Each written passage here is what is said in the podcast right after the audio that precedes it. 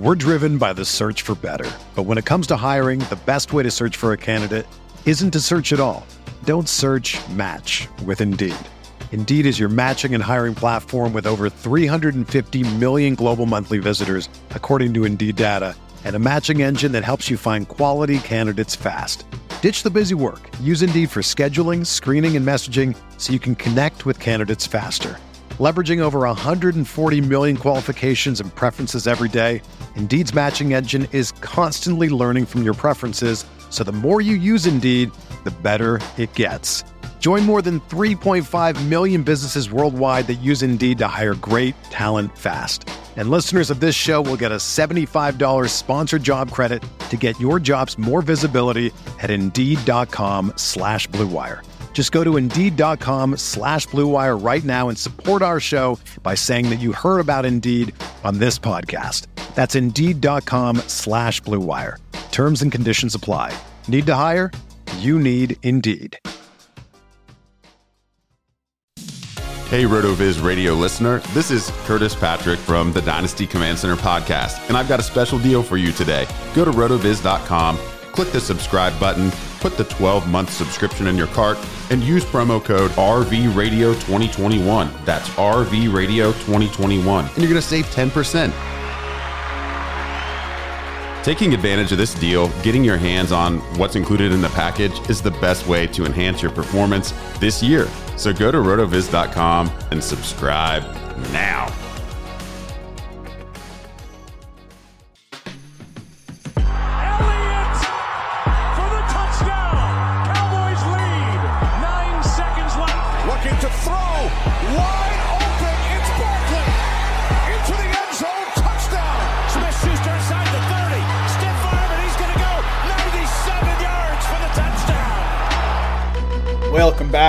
Fantasy Football Mailbag, a RotoViz podcast. This is the August 13th episode, and every week we are dedicated to answering all of those fantasy football questions. I'm your host, Mike Randall. Follow me on Twitter at Randall Rand. Today we have an old favorite.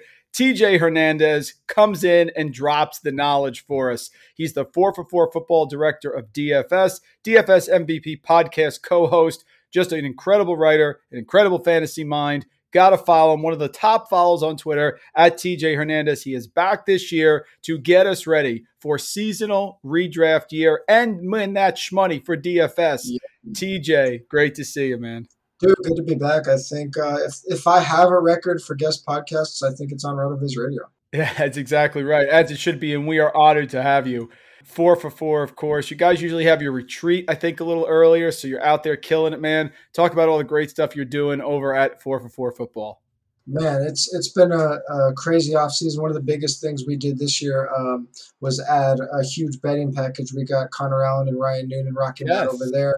Uh, so that's been awesome all offseason. Uh, obviously, uh, ton of NFL stuff with props and whatnot, but been dabbling in, in basketball and golf as well. But I mean, we're we're into football season now, so we've I've turned the corner into DFS. We just had Hall of Fame game last week.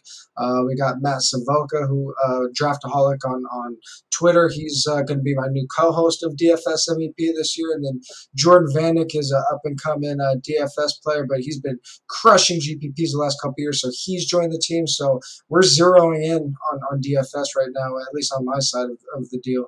Yeah, and your articles, man, all the stuff that you do is great. You know, I, I retweeted last year, talked about that Millie Maker article that you always Yeah. review, the Millionaire Maker lineup. It's great insight, folks. Check it out at 4 for 4. TJ does awesome work. Man, I want to start off with the Ravens. To me, the Ravens are a critical team to handicap. Uh, we had the flex drafts this weekend. The question is if you take Dobbins, do you take Gus Edwards? I got sniped by Jeff Ratcliffe because we took a break, TJ, in flex drafts, and I had Gus in my mind, started talking to everybody who's there. I come back and I did not draft Gus Edwards, just a critical mistake. But now you have Marquise Brown hurt. You had Rashod Bateman, who I was really high on, limped off. It could be a hernia. It's some sort of soft tissue injury. Of course, Mark Andrews is there, but he doesn't get a ton of targets. So, talk to me here about the Ravens. What do you see in this offense? I put out on Twitter today, it's wheels up for J.K. Dobbins, unless you're going to tell me you're a Sammy Watkins truther.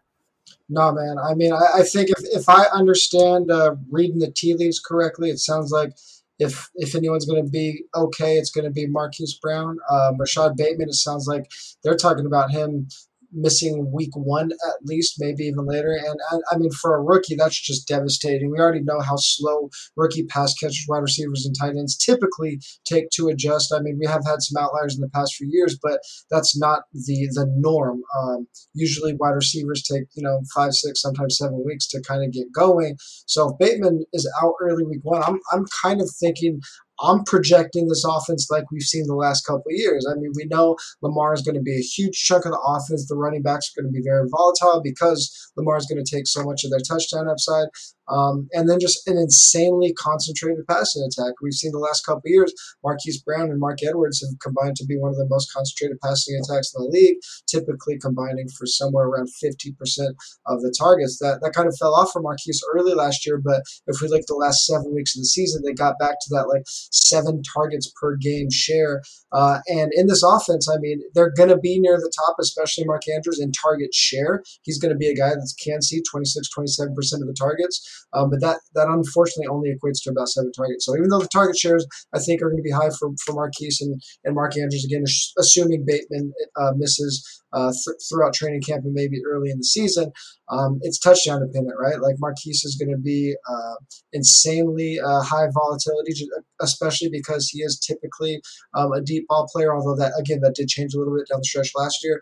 Uh, and then Mark Andrews, I mean, as far as tight end goes, seven targets per game is going to put him up there, not with the Kelces and Wallers, but it'll put him right up there with Waller and then uh, whoever else you, you want to be number five. So uh, I, I, think Andrews is going to be fine, even though he is due for some pretty big touchdown Uh, and I'm kind of projecting this offense like like we've seen the last two years. And I'm like you, if, if I'm going to take a running back uh, in in this backfield, I mean, yeah, maybe you could say wheels up for J.K. just because of the injuries, but uh, again, I, I just rather have the the the cheaper guy when J.K. second, third round pick, depending on your league. I mean, give me Gus Bus five, six rounds later.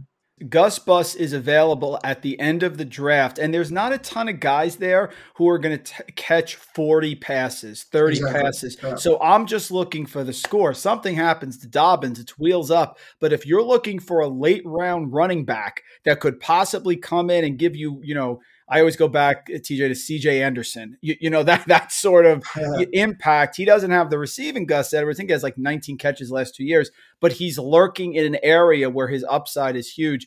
Great call with Marquise Brown. The week 11 game against Tennessee last year, he ran 27 routes, which was high for him. He had three targets, no catches, no receiving yards. So I'm sure people just threw their hands up in the air. But from that point, week 12 to 17, eight targets, eight targets, six targets, seven targets, four targets, and eight targets. So you're right. Marquise Brown came on at the second half of last year. And listen, there's camaraderie there, there's built in rapport. Someone's got to catch the passes, right? Yeah, absolutely. I mean, uh, shout out to CJ Anderson, new coach of Monte Vista High School in Northern California. Yeah. Now, Monte Vista High School has two ex NFL players as their coaches, CJ Anderson and Thomas DeCoud. I was just, just up in the Bay Area, so I had to throw that in there real quick. Very nice. And I guess, uh, you know, Adam Gase turned it down, TJ. Is that why CJ yeah, yeah, yeah, definitely. nice. Second one I want to go to. Boy, I have a theory which some of the doctors on Twitter destroy me on, but it is grounded in talking to doctors that I know personally. If you're in a boot, it's not good. Carson Wentz and Quenton Nelson, though, were in a boot, which meant surgery. So I feel like I got the boot corollary correct. However, after the surgery, they seem fine, and it looks like they're both going to be ready for week one. So, talk about the Colts. Jonathan Taylor started dropping a little bit. It looks like Jonathan Taylor is back in vogue here as a real high upside early round running back. Man, I I was I'm gonna be a little um, cocky and say I had to, a lot to do with that Jonathan Taylor uh, nice. drop. I, no, I, I did go like on a rant just talking about how if if uh, an offense is going to be a um, if we project them to be a really bad offense like we've seen in the past five years, basically teams that are bottom five in any offensive efficiency metric um, they just don't produce running back points. So, so, that's why I was okay with that Jonathan Taylor drop. Um, I'm still a little skeptical because we're thinking in terms of range of outcomes here, right? So they're saying um, Winston Nelson could be ready to go week one. I mean, the initial reports were five to 12 weeks for Wentz. I, I don't know what it was on Nelson, but I mean, we're assuming for week one, we're assuming no setback, things go perfectly. Like that initial 12 weeks really worried me. So, I mean, I, Jonathan Taylor, I'm looking at in terms of, I mean, it's hard to say like finding players that are dropping in value in the first round, but just the way I'm, I'm dropping, the way I'm drafting, if I'm targeting him, if he climbs back into the first round, I need him to fall past the Kelce's Tyreek Davante Adams, um, assuming Zeke's going like in that tier. I still need him behind those guys. If he goes back to being taken six overall, I think the the range of outcomes is still too wide. Um, if Wentz has a setback and he's out for the first eight weeks of the season or something like that, or six weeks of the season, um, all of a sudden that pick isn't looking too great if you're taking them as the RB6, RB7, RB8. Uh, so I'm still really paying attention to it. I'm not assuming that the reports we saw today are, are I'm not taking those as gospel because we're dealing with with surgery here, right? Um, so yeah, I I'm I'm still hoping if I am targeting Taylor, I, I still think first round is still really risky, man. Yeah, I just looked it up just to show you how much variance there is on this game. I went on the Action Network app. They have Indianapolis week one line plus three at FanDuel and yep. Seattle at Bet 365 plus three. So there's yeah. just a lot of variance on who's going to be available there. Do you think, TJ? I'm a Parris Campbell guy. I'm waiting for him to pop. Do you think, because obviously Hines is involved, Mack is back as well, but could Parris Campbell cut into any anticipated receiving work that maybe Taylor was possibly going to get? Yeah, I mean, I, I, don't even know that like we we can say that that Taylor was just going to see this huge uptick in tar- targets. Like you said, Hines is there, um, and then on, on, the other side, looking at the, the wide receivers and tight ends, like who are we relying on? Mo Alie-Cox and, and uh, uh, T.Y. Hilton that, that's on the decline. So I was already kind of looking at Campbell, not even just from like an individual player standpoint, but from what I can think about in terms of the overall upside of the offense, assuming a, a healthy Carson Wentz. One thing that really caught my eye with this team is that when we saw look ahead lines drop and when we saw odds drop for the highest scoring teams, look ahead lines, we saw the Colts with the fourth highest average implied point total over 18 weeks. We saw them have a top 10 um, uh, top 10 odds. Like they came in at plus 1800 when those lines came out six or seven weeks ago to be the highest point. scoring team in the league. Great I point. mean, so I went back to my process and said, what is Vegas seeing that I'm not seeing? And I think it's just that this was already a, a top 10 offense with um, with Philip Rivers last year, and people think Wentz sucks and he's going to be a huge drop off. Listen, Rivers wasn't the, the Rivers of his prime, he so it wasn't that Wentz needed to come in and be amazing. He needed to come in pretty much maintain what they were doing last year, and I think if he's healthy, they could very much do that moving over to tight ends, with all due respect to Mo Alie-Cox, who I love, of course, we're going to move over to the top tier tight ends. I guess I'm torn, TJ, because I don't think there's a huge difference between Travis Kelce and Darren Waller. Certainly not in the targets, but there is part of me that's saying, you know, at some point, it's still Darren Waller. You know, can, is he really at the level where we can just pencil him in for another massive target share with the Raiders? George Kittle has sort of fallen. Now Trey Lance is lighting it up in practice. Is that going to help Kittle? Is that going to hurt Kittle? And I'm curious where you're on Kyle Pitts. So basically, just a question about the top tight ends in general. How are you looking at them for, I don't know, not only DFS, but for seasonal leagues as well?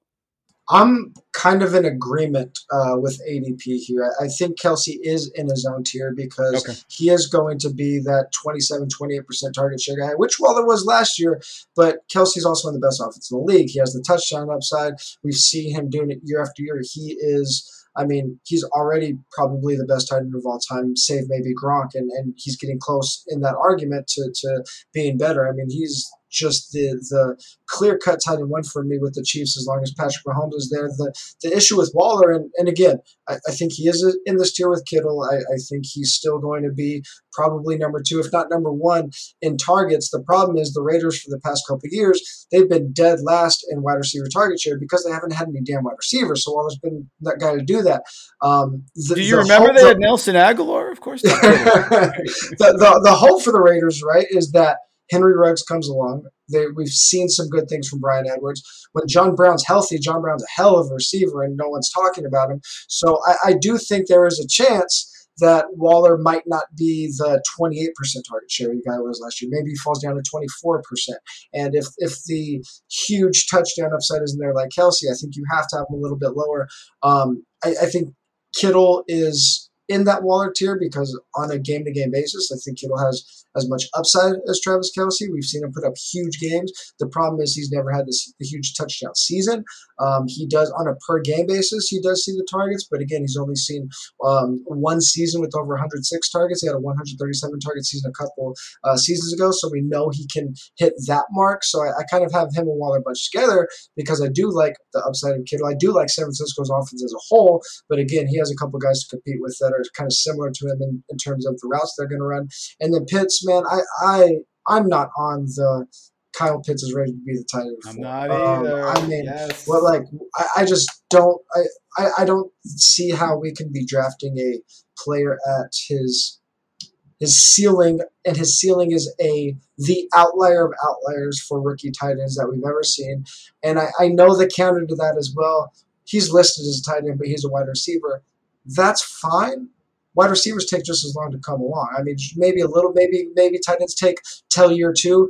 How many wide receivers are ready to go week one and putting up, you know, numbers that are consistent with a tight a tight end tight end four is like wide receiver two numbers. What player is walking onto the field their first year as a pass catcher and putting up wide receiver two numbers? Um, almost none. So either way you look at it, sure he'll be a wide receiver. Sure Julio will be gone. Um, that's just not the way the NFL works. You just don't show up and start catching catching seven eight balls a game.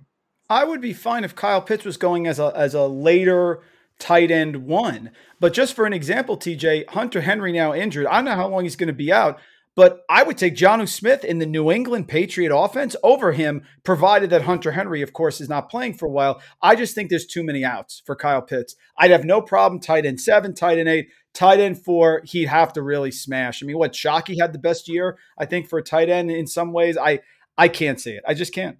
I mean, we're we're we always have to be thinking about opportunity cost, right? If, if we're going to be looking at rookies, you're basically passing on Ja'Marr Chase to take Kyle Pitts if Yeah. you're taking him. Uh, Tee Higgins, uh, Darrell Henderson, if you believe in him, Diontae Johnson, Chase Claypool, um, Miles Sanders, Lamar Jackson, Odell, all those guys I think are guys I would rather have kind of in that ADP range than Kyle Pitts. Salt or no salt on a margarita? Salt, man. If you're going to go for the experience, go for the experience. If I want just a straight cup of booze and don't want the salt, you know, I'll just get my whiskey. But if it's when in Rome, you know, do as the Romans do. If if they're if I'm getting a margarita, I'm I'm going all the way. Get the taste buds going. I agree. I have a question here from Eric in Seaside Heights in New Jersey.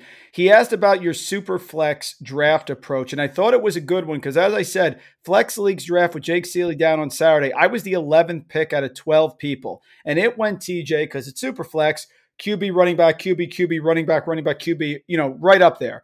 I took Davante Adams, and then I said, you know what? I'm going to wait. I'm going to wait on quarterback as long as possible and got a nice round of applause in the room when I grabbed Matt Ryan around like round 11, round Yeah. 10.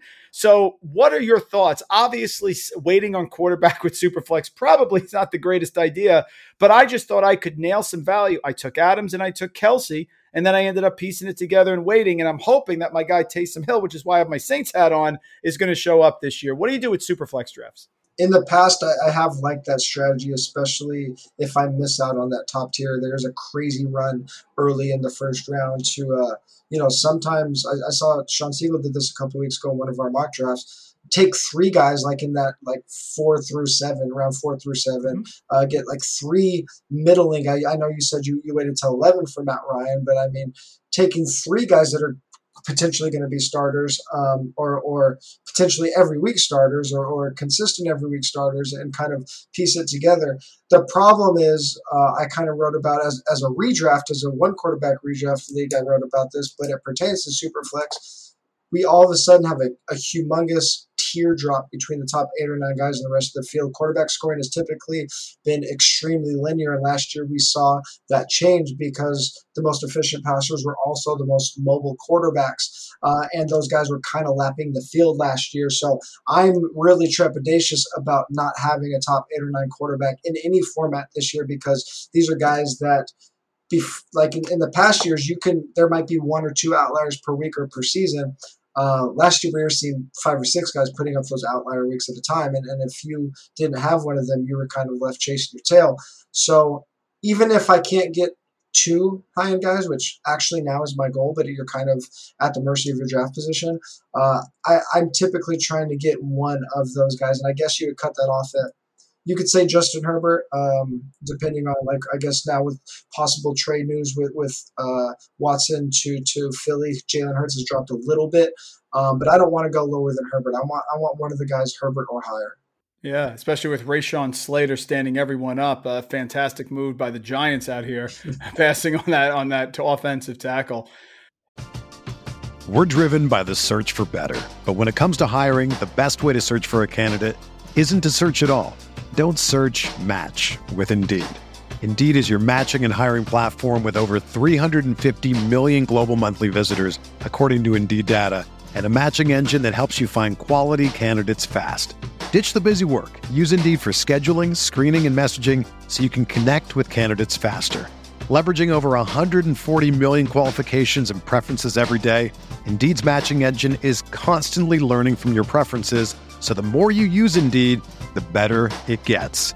Join more than 3.5 million businesses worldwide that use Indeed to hire great talent fast. And listeners of this show will get a $75 sponsored job credit to get your jobs more visibility at Indeed.com slash BlueWire. Just go to Indeed.com slash BlueWire right now and support our show by saying that you heard about Indeed on this podcast. That's Indeed.com slash BlueWire. Terms and conditions apply. Need to hire? You need Indeed. Whether you're a world class athlete or a podcaster like me, we all understand the importance of mental and physical well being and proper recovery for top notch performance. That's why I'm excited that Unifyd Healing is sponsoring this podcast. Unifyd Healing is a new and super innovative global network of wellness centers powered by Energy Enhancement System, or EE System. If you haven't heard of the EE System, you'll want to listen up. This technology promotes wellness, deep relaxation, purification, and rejuvenation. At hundreds of locations across the globe, access to a center is easy and affordable. Interested in experiencing the EE system technology for yourself? Go to unifydhealing.com slash bluewire to learn more and find a center near you. That's U-N-I-F-Y-D healing.com slash bluewire. No material or testimonials on the Unifyd Healing website are intended to be viewed as medical advice or a substitute for professional medical advice, diagnosis, or treatment. Always seek the advice of your physician or other qualified healthcare provider with any questions you may have regarding a medical condition or treatment and before undertaking a new healthcare regimen, including EE system breakout players. Do you have two guys here that you think are going to step up? I'm bringing this up because, of course, I feel like there was a Josh Allen click last year, TJ. I was in there, you were in there, Evan Silva, who were really on Josh Allen to have yeah, a big, big year, and he delivered. So I'm looking to go back in the crystal ball. You have two guys here, any position you have your eye on. Yeah, I uh, I don't have a a Josh a take as strong as Josh Allen this year. Mm-hmm. Um, I think Josh Allen is going to be this year's Josh Allen. Uh, the one guy that I really like is is Tua Tagovailoa um, yes. in Miami. Um, Miami was already top ten in neutral passing rate last season. Um, we've seen typically we we always talk about the second year quarterback uptick. Uh, teams have kind of peaked their passing in the second year with the quarterback over the last 15 seasons. Uh, 28 rookie quarterbacks started eight plus games the rookie year and then 12 plus games the following year. Basically, starters their rookie year and then the, the uh, obvious starter the second year. Those teams have had uh, uptick in basically 3% on average in neutral passing rate. If Miami sees that uptick this year, they're looking at like top five passing rate um, in the league up there with Kansas City. And I think that's that's very doable. Obviously, they've added weapons around Tua, drafted Jaylen Waddle, brought, brought in Will Fuller, who's one of the best deep ball guys in the league. Uh, and him and DeVante Parker showed a lot of rapport last year. We saw DeVante Parker get a huge spike um, once uh, in target share once Tua took over. Uh, Mike Gesicki already there. Um, and then we've we've seen Tua last year. He had games of 35 yards, 25 yards, and 28 yards rushing. Uh, so there's a little bit, there's enough of a of rushing upside to where if he does take that that leap with all these weapons around him,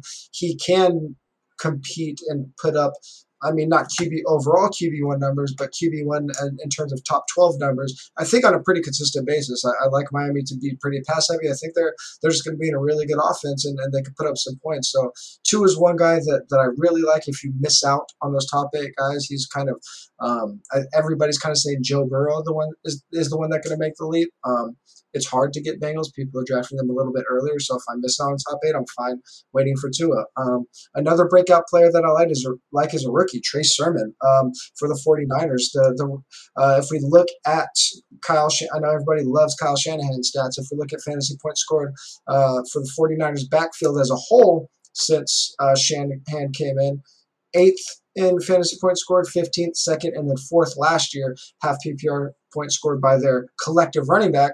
Now, it's been a lot of committees, so it's been hard to find a reliable running back. Um, I think this year they traded up for Trey Sermon. Uh, we've seen Raheem Mostert have a chance to secure that RB1 role. He hasn't been able to do it. And last year we were dealing with a three headed monster in, in San Francisco, sometimes even four if you threw Jeff Wilson into the mix. I think this year with Sermon and Mostert, I think it's going to look more like a two headed monster. And, and even if Sermon is only like a 65% touch guy. That's still really big for what we've seen compared to the last few years for the 49ers.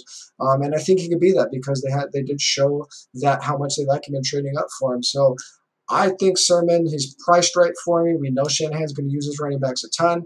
And I think he could win the, I mean, whatever you want to call the starting job in San Francisco. But 60 65% of the backfield touches in San Francisco is, that's better than 80% of the touches in a lot of backfields. It's amazing the restraint you just showed. Do you know that Tua had five interceptions in the rain in the first practice this year? Yet you're overlooking that, TJ. That's amazing. No, I love Tua as well. I think he was thrown to the, the fire last year, wasn't ready, but they just wanted to get experience. He was still coming off the injury, and I thought he performed fairly in a decent way given the situation that he was placed in. I'm all aboard. This guy was a magical guy in college. People were talking about the number one overall pick before he got hurt. I think yep. those are, are great calls across the board. Let's go to overrated and disappointment, each position. Let's look at quarterback. I wouldn't say definitely a bust, but is there a quarterback that you see that's going right now that you say, you know, I think he's slightly too high. A lot of people have said Matt Ryan to this. Is there somebody who's listed as, as a quarterback in redraft seasonal that you say, eh, I don't know if he's going to hit that? Yeah, I wrote an article earlier this season that basically showed trends for each position. And one trend, uh, in addition to what I just talked about, the, the scoring last year, is that quarterback ADP has become insanely efficient. Uh, we only saw three quarterbacks finish as top 12 quarterbacks last year that weren't drafted as such. So basically, all the quarterbacks that are be draft, being drafted as QB1s are finishing as QB1s. So, with how good we've come at projecting quarterbacks, it's, it's hard to say that any of the guys are super overrated. So, I'm gonna um, I'm gonna kind of uh, dance around this a little bit, not take any of the top guys. I think all the top guys are super fairly priced. I'm never paying up for um, as much as I hate to say it, Josh Allen or Patrick Mahomes, just because I don't think that's how you build a, a, a winning um, uh, redraft roster. But if I just go right to that next year, I mean Tom Brady being taken as a top ten quarterback, he had a he had a touchdown rate that was almost seven percent. Uh, I mean, it's it's very hard to say that Tom Brady's going to decline because of his age because he hasn't done it yet. Um, but we've also some, seen Tom Brady like not to be a guy that's going to going to throw a 7% touchdown rate. Most quarterbacks aren't going to throw a 7% touchdown rate, so we can expect that to bounce back a little bit. Uh, and he just doesn't give you, even if he's at the top of his game in terms of passing, he's giving you low end QB1 numbers because all the top guys are just impossible to catch if you aren't running the ball. Brady needs to be throwing four or five touchdowns per game to be matching the production of the top five or six fantasy quarterbacks because of their legs. So I would rather, just the way I'm drafting, I would rather pass up on a player that I have to spend. The QB9 is going in, in the top 10 rounds right now. I'd rather just wait till the end of my draft and grab to it than take Brady and then feel compelled to start him because I, I spent draft capital on him. So it's dancing around a little bit. I don't think any of the top guys are overrated, but I'm not. I'd rather just not take Brady as the QB9 right now. That's a fantastic argument. Very cogent. Look at running back. My answer to this for running back is D'Andre Swift. Reason being, they brought in Jamaal Williams. Jamaal Williams was a thorn in the side for Aaron Jones. Aaron Jones in Green Bay with Aaron Rodgers, with a Hall of Fame quarterback, 61% snap share last year. Why did Aaron Jones produce? Because he's had 30 touchdowns, TJ, in the last two years. Now, I like Aaron Jones as long as he's in Green Bay and as long as Aaron Rodgers is there, but I think it speaks to Jamaal Williams being a splinter And I think he's going to be that in Dan Campbell's system with multiple mochas or caffeine drinks that he has in the morning. Mine is D'Andre Swift. Who do you say here is overrated for running back? I like the D'Andre Swift call, and I agree with your take on the Jamaal Williams. Like it's either Aaron Jones wasn't good enough to be a bell cow, or Jamaal Williams was good enough where they couldn't keep him off the field. I tend to think it was the latter, and I think this that team's just going to be awful anyway, and, and I think Jamaal Williams is going to get work. Um, you the the question was phrased as massively overrated, so I went for the I went for the home run here, and I'm going with Alvin Kamara. Um, yeah, being, wow. Being, he, I mean, I he's be again. We're going back to opportunity cost, right? And it's it's pretty hard to win the the classic phrase hard to win in the first round, very easy to lose your league in the first round. Um, Alvin Kamara being drafted as a top four player right now. We saw the splits last year with Taysom Hill, four targets per game, uh, two point five receptions per game with Taysom. Compare that to eight point three targets and six point six catches without him. If Jameis wins the starting job, look at Jameis's running back touch shares when he's been the quarterback. His rookie year, the Buccaneers were first in running back touch share. The other three seasons that Jameis started double digit games, 23rd, 31st, 21st in running back touch share. Jameis doesn't like to check it down. Kamara's going to get his no matter who's the quarterback. He's Alvin Kamara. Um, but Alvin Kamara's also lived off an insane touchdown rate. He, uh, he started his career since coming into the league uh, 5.8% touchdown rate. Um, I think as his whole career has to regress a little bit. Like LaDainian Tomlinson retired with a 4.3% touchdown rate. I don't think Kamara can maintain a 6% touchdown rate for his whole career. He had 8% touchdown rate last season, almost nine touchdowns over expectation. Um, and he's just a year removed from a season where he only scored on 2.5% of his touches. Granted, he was hurt, but this is an offense. It's going to be really hard to uh, project them for crazy high scoring we don't know when Michael Thomas is coming back. We don't know who the starting quarterback going to be. If Taysom Hill is the starter, he's going to take a lot of that rushing touchdown upside from Kamara. Um, so I think there's a lot of downside in this pick. Uh, Kamara is a pass catcher running back, which I love. He's never going to be a 300 touch guy. He needs touchdowns to, to be in that top tier. Uh, and and there's a lot that suggests that he can go from that elite tier to just that fringe RB1 range or, or even lower. And if you get that from a top four pick, um, you're not going to be excited. Wide receiver, this one for me, I cannot invest in Evans or Godwin at their current ADP. OJ Howard slow coming back from the Achilles, so that eliminates somebody. But Gronk is there, pass catching backs, Giovani Bernard, and Antonio Brown. So for me, I, I have trouble investing in the early Buccaneer wide receivers. Is there a wide receiver that you're staying away from here? Yeah, I completely agree with that. I said Tom Brady, so obviously it kind of extrapolates to the whole offense. Again, I went for a little bit of a home run here because it said massively over, overrated.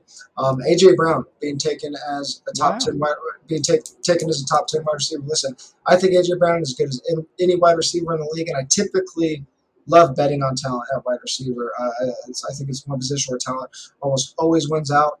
Um, the problem is just you need a lot of volume to be a top 10 wide receiver. And I don't know if A.J. Brown's going to get that. He had the second fewest targets among the top 24 wide receivers last year. He scored six touchdowns over expectation, a almost 11% touchdown rate, 11 touchdowns, and was still only the wide receiver 12.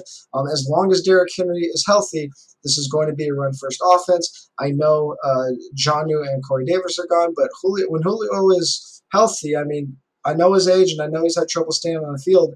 If he plays 9, 10 games, it's going to be really hard for A.J. Brown to get to that like 130 targets that I like to see out of a player that I'm drafting uh, as, as a top 10 wide receiver. So I do think there's a lot more downside uh, than people are projecting with AJ Brown. Um, I, I, don't know that his median projection should be a top 10 wide receiver. I think it should be closer to wide receiver 13, 14, 15. And I know that is uh, definitely not what the consistency is saying, obviously, because of ADP, but even among experts. But uh, I think there's a lot of downside in AJ Brown's game. It's a great, unique argument. Haven't heard it, but it made a lot of sense. Tight end, we mentioned Pitts. I'm just going to throw another name out to get your reaction here. Last two guys, Josh Larkey and Derek Brown, that I've had on the mailbag, have answered this question with Noah Fant. And I've been a huge Noah Fant guy. Their argument is too many mouths to feed, a lot of people in the offense. They're going to run the ball. Vic Fangio, conservative, and that they just don't can't don't think you can count on Fant to produce as a top 10 tight end here, given that he's probably not going to have a dominant target share. Thoughts on tight end outside of Pitts or Noah Fant? What do you think about that one?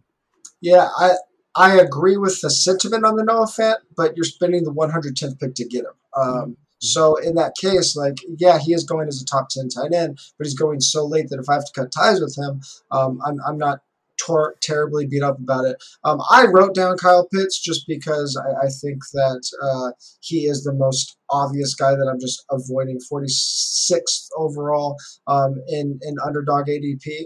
I mean, a guy that I think I'm a little worried about is is Tyler Higbee. He's going as as the tight end eight, and people are just kind of projecting him just to step in and again, kind of like Fant, be a top seven tight end. But that is a offense that has extremely concentrated target share between um, between Robert Woods and Cooper Kupp. So after if those two guys are going to account for half of the targets, uh, you really need to be doing work with your targets to, to stand out in that offense. And I don't know if Higbee's going to just get 20% of targets when they're already seeing 50% combined. Yeah, Jacob Harris with a fancy tight end, of course. You know, we we have bias from the videos that go on to Twitter, but he had a touchdown today. But sure, that's a great one as well. What now that we're hopefully, TJ, knock on wood, coming out of COVID, what's something you found yourself doing or something personally you enjoy that you're getting back to now that hopefully we're, we're slowly getting out of this? Um, I'll I'll say going to bars is a gimme. Um, yeah. Going to a, going to a concert or a comedy show. Uh, we were just talking. We were just talking before this. Uh, we started recording. Uh, not doing anything during during the season, and I'm breaking that rule this year. I have uh, I have tickets to Red Rocks in October, and I never ah. travel during football because it's just a pain in the ass. Obviously, we're all busy, um, but going to a show, Red Rocks, man, concert or comedy shows, the two things I'm I can't wait to do. I got a couple concert tickets next week. Um, I'm dying to get out there. Fantastic. All outdoor venues too, so we're being safe, guys. Of course, absolutely. Favorite video game growing up? Um, obviously, was a huge Madden guy, um, mm-hmm. but if, if you talk about the game that I remember playing the most, probably RBI Baseball Three. Um, RBI Baseball. Oh dude, my God, great call. Dude, my brothers and I would my brothers and I would get in trouble almost every day, staying up till way past our bedtime, sneaking in each other's rooms playing RBI Three all night. Excellent call. I got to go easy on my son playing Mario Kart as a result of that. He likes to stay up. Ooh, that's up there. Yeah, definitely. You are the DFS master, sir. You're one of the elite guys with DFS strategy. Any hints you can give people as we head into this season? And and listen, DFS preseason DFS, a lot of opportunity here. Take advantage of. I mean, some people don't like sitting there saying Dwayne Haskins, am I starting Dwayne Haskins or not, as we did last week at the Hall of Fame game. But I would think that preseason DFS for a guy of your caliber, you can really take advantage of. What are some strategy thoughts that we can use here as people want to dive in, get some action going next couple weeks? Yeah, it's it's really a completely different game, and it actually like I've, I've done well at it, but mostly because I've had other guys around me that are good at preseason. Um, it it kind of strips away a lot of the um, like deep dive analytical stuff that I do, and it's really just like you need to be paying attention as much as possible. Um, and and it's it's a lot. It's similar to other sports like basketball, where you need to be around an hour, 30 minutes, 15 minutes before kickoff, following the beat reporters. I mean, really, what we're looking for, we're looking for indications of snaps and playing time. Um, who's going to be getting a lot of times we'll get really good indications on which quarterbacks are going to be playing the most. Looking for if we can find a quarterback, um, especially these next couple of weeks, the, the, last week's dress rehearsal or the, the, week before the last week's dress rehearsal, um, but like getting ideas on can we find a quarterback that's going to play three quarters when all these other quarterbacks are playing one or two quarters? Finding things like that are really important. Following all the beat reporters, um, finding um, position battles, especially like with late or late round picks or undrafted free agents. Those guys fighting for roster spots are typically going to be the ones getting the most time because coaches need to, to take a look at them. Um, be four for four. We have a Discord channel. I'm, I'm sure a lot of other sites have ways that the, the writers are communicating with you. So being there leading up to kickoff, all those things leading up to kickoff are insanely important. Um, I mean, just from a actual DFS standpoint, if you're playing Showdown, don't not forgetting about the the defense and the kickers. Like they're scoring as much as some of these other positional players. We're so used to looking for the upside with wide receivers, quarterbacks, and whatnot. Um, defenses and kickers are scoring a ton of points, or at least relative to the other positions in preseason. So you would never play a, a defense in your captain spot in a regular showdown slate. You could think about doing that in some of these preseason showdown slates. Um, really being active, find good beat reporters, find good uh, writers that are willing to keep updating the info every second up to kickoff is really how you beat these games. Yeah, Steelers in the captain spot last week for the defense. That that was the key there. I'm sure you've looked at week one DFS. I know you have. The reason I'm throwing up this question to see if you have any players that are jumping out already is Ian has put out today. Travis Etienne 4,900 on DK against the Texans in week one. And he had a little picture of, uh, I think it was Goodfellas there underneath it. So a couple guys who are popping here in week one that maybe, you know, sort of piqued your interest already. Oh, my guy Hartitz, he must have been ready reading my uh, first take article. Uh, yeah, I, I, I, did a quick glance at it. I mean, again, I, I, I tried not to look too hard at it because I'm I, I want to wait till week one and have all the information, so I don't have these preconceived notions. But uh, yeah, I definitely. How can I not glance at it? Uh, a couple things I looked at, like the one thing that's probably not going to change is our, our point totals, right? Our, our over unders, our spreads for week one, unless there's major injuries, those probably aren't going to change much. So we, we have a pretty good idea of where the shootouts are going to be already. So um, Chiefs Chiefs uh, Browns looks like a pretty good one. Everyone's going to be on the Chiefs side. Baker at fifty nine hundred, really interesting. I'm looking at DraftKings here, um, and then Tannehill's hundred dollars more uh, than Jalen Hurts, so I think a lot of people are going to be on. So people might overlook Tannehill against Arizona. People will be on Kyler in that game. That could be a shootout. Running back, um, CMC's 9,500. That might be the cheapest he'll be all year. All he was consistently cracking 10K before that. Going back to that Chiefs game, CH at 6,600. A, a, lot of people, I think, will be on the past games. And then I said uh, rookie discounts across the board. Uh, Travis Etienne and Trey Sermon both sub 5K. Uh, wide receiver, Stefon Diggs, Preston's wide receiver six. He could be the wide receiver one any week. All the other Bills receivers, sub 4,500 rookie discounts on Ja'Marr Chase and uh, DeVonta Smith, both sub 5K, although DeVonta Smith might not be playing. Um, say, yeah. yeah, and then uh, Trautman at tight end. I think a lot of people are going to be on Trautman at 2,900. Uh, TJ, I think he's got to redo that offense. There, I mean, I know Marquez Callaway's getting a lot of buzz. I think Taysom Hill is very involved. I think Latavius Murray's going to get a lot of volume. It's a guy I like to grab as well. I don't know what's going to happen, but I would think Taysom throwing Adam Trautman is going to be a primary target in a lot of ways because that's a short to intermediate route. He didn't mind throwing it deep. I just would say TJ didn't look great when he threw it deep last year. No, this is absolutely 100% true. I'm not making this up. I had a dream last night that Latavius ripped off a 70 yard touchdown on the first drive. So I'll let's see. It. Let's see how, how Nostradamus I am. My friend, you get that right. This is going back up on Twitter that day. You could take it to the bank. This question came up a couple weeks ago. I love it. It's uh, somewhat Pete Aquaviva is asking listen, take a guy, TJ, that you love this year, one of your people that you're really hyping for, that you feel strongly about make the argument against them. So you're not agreeing with it, but say, listen, if I'm wrong on this guy, here's why I think I could be wrong. Yeah, I actually love this. I'm actually, I'll do one more shameless plug. I'm actually writing an article in about a week called "Why Every First Round Pick Will Bust." And I'm only looking at the downside of every player being drafted nice, in the first nice. round. Um, but but I, I, I looked at um, my my underdog exposures to see who I've been who I've drafted the most for this question. And uh, one player that that's right up there, my highest exposure is who we just talked about, George Kittle. I love the upside of him, but if we're going to look at the downside of, of a player that I've drafted a lot, never scored more than five touchdowns in a season. The 49ers rely heavily on yards after the catch. They have two wide receivers in Brandon Aiyuk and, and Deebo Samuel, who are also very good as, at that, as well as George Kittle. And we have Trey Lance, who we assume he'll be starting at some point in the season. If not week one, he's a quarterback that is going to be very mobile in an offense that's already running back centric. So we don't know even how much the passing pie is going to be there. And if it is very small, Kittle's going to need to maintain 27, 28% target share to remain consistent. So those are the downsides of Kittle. I'm still drafting him. If you're on fear factor, man, is there something that would go – I can do anything, but if you do that, I'm out. Any any bodily fluid stuff. I think they had.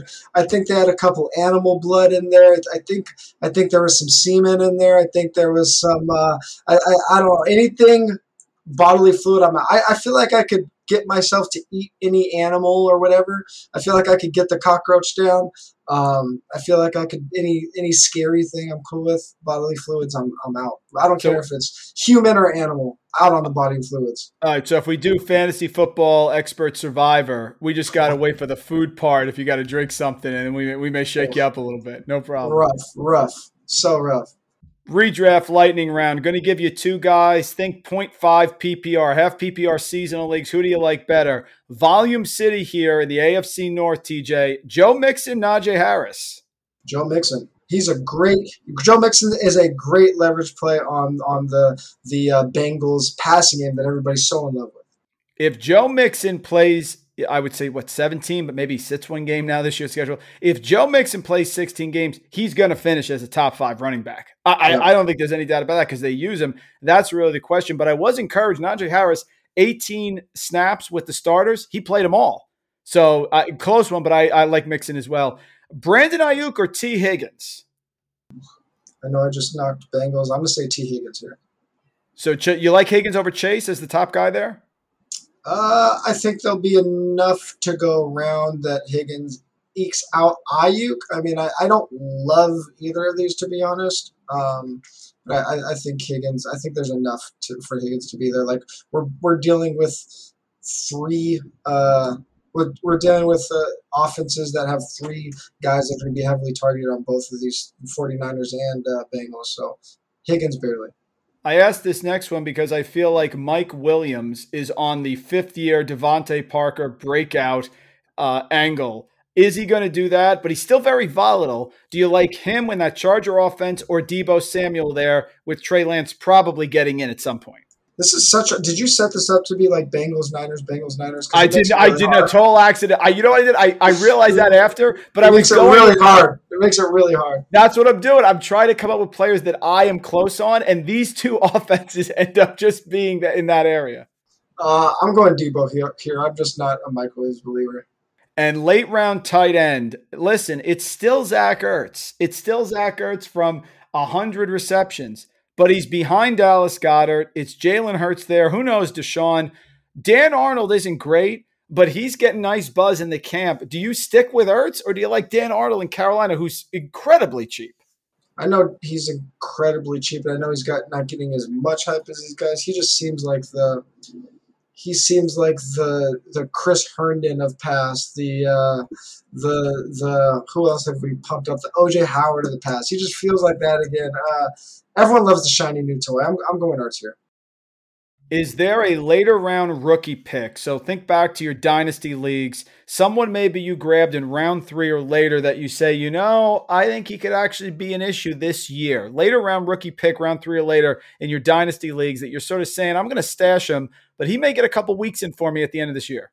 Yeah, I don't know if he was going around three in in, in dynasty startups, but uh, Amon-Ra St. Brown for the uh, for the Lions. I mean, that's a team that's just going to be uh, they're, they're going to be awful all around, like we talked about with D'Andre Swift. They're going to be throwing a ton, and he's he's lined up on the outside, he's lined up on the inside, and he's going to be competing with the top two targets, uh, Breshad Perriman and Ty- Tyrell Williams. We, we kind of know what they are. They're guys that can run really good in a straight line and, and not do much else uh, and haven't proven to be number one wide receivers in this league. So I think St. Brown can make a little dent in that offense. And uh, if, if you could be patient with them or, or pick him up off the waivers, I think he could be uh, every week PPR starter come uh, come this, down the stretch.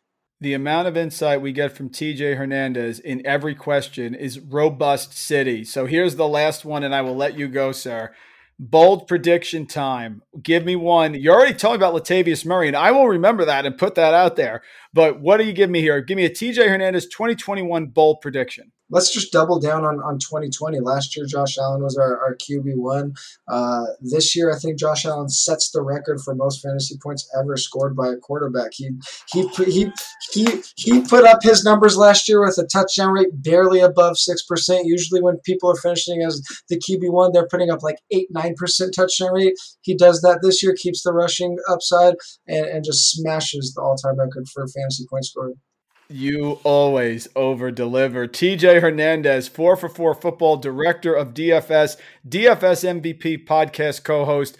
Follow him on Twitter at TJ Hernandez. Look for those articles coming out. Win that shmoney with DFS. He's the guy to follow. TJ, it is a pleasure, my friend. Thank you. Catch you next time. Thank you for listening to RotoViz Radio. Please rate and review the podcast on iTunes under the Fantasy Football Mailbag, a RotoViz Radio feed. Contact us via email, rotovizradio at gmail.com. We'd love to hear what you think, so follow us on Twitter at rotovizradio and at Randall Rant.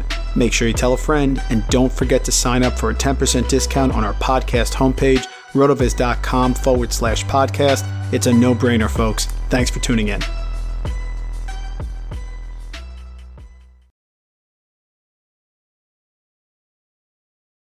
Everyone is talking about magnesium. It's all you hear about. But why? What do we know about magnesium? Well, magnesium is the number one mineral that 75% of Americans are deficient in. If you are a woman over 35, magnesium will help you rediscover balance, energy, and vitality. Magnesium supports more than 300 enzymatic reactions in your body, including those involved in hormonal balance. From functional medicine doctors to mental well being and female hormone experts, we all know that magnesium is the one mineral to improve all aspects of well being and health. But which one? Magnesium Breakthrough from Bioptimizers, the trusted choice recommended by leading experts with seven best absorbed forms of magnesium to ensure your body receives the support it needs for overall well being. Go to bioptimizers.com slash balance today and use code BALANCE10 for 10% off. Support your journey to wellness at B-I-O-P-T-I-M-I-Z-E-R-S dot com forward slash balance. Magnesium Breakthrough from Bioptimizers, your foundation to optimal health and vitality.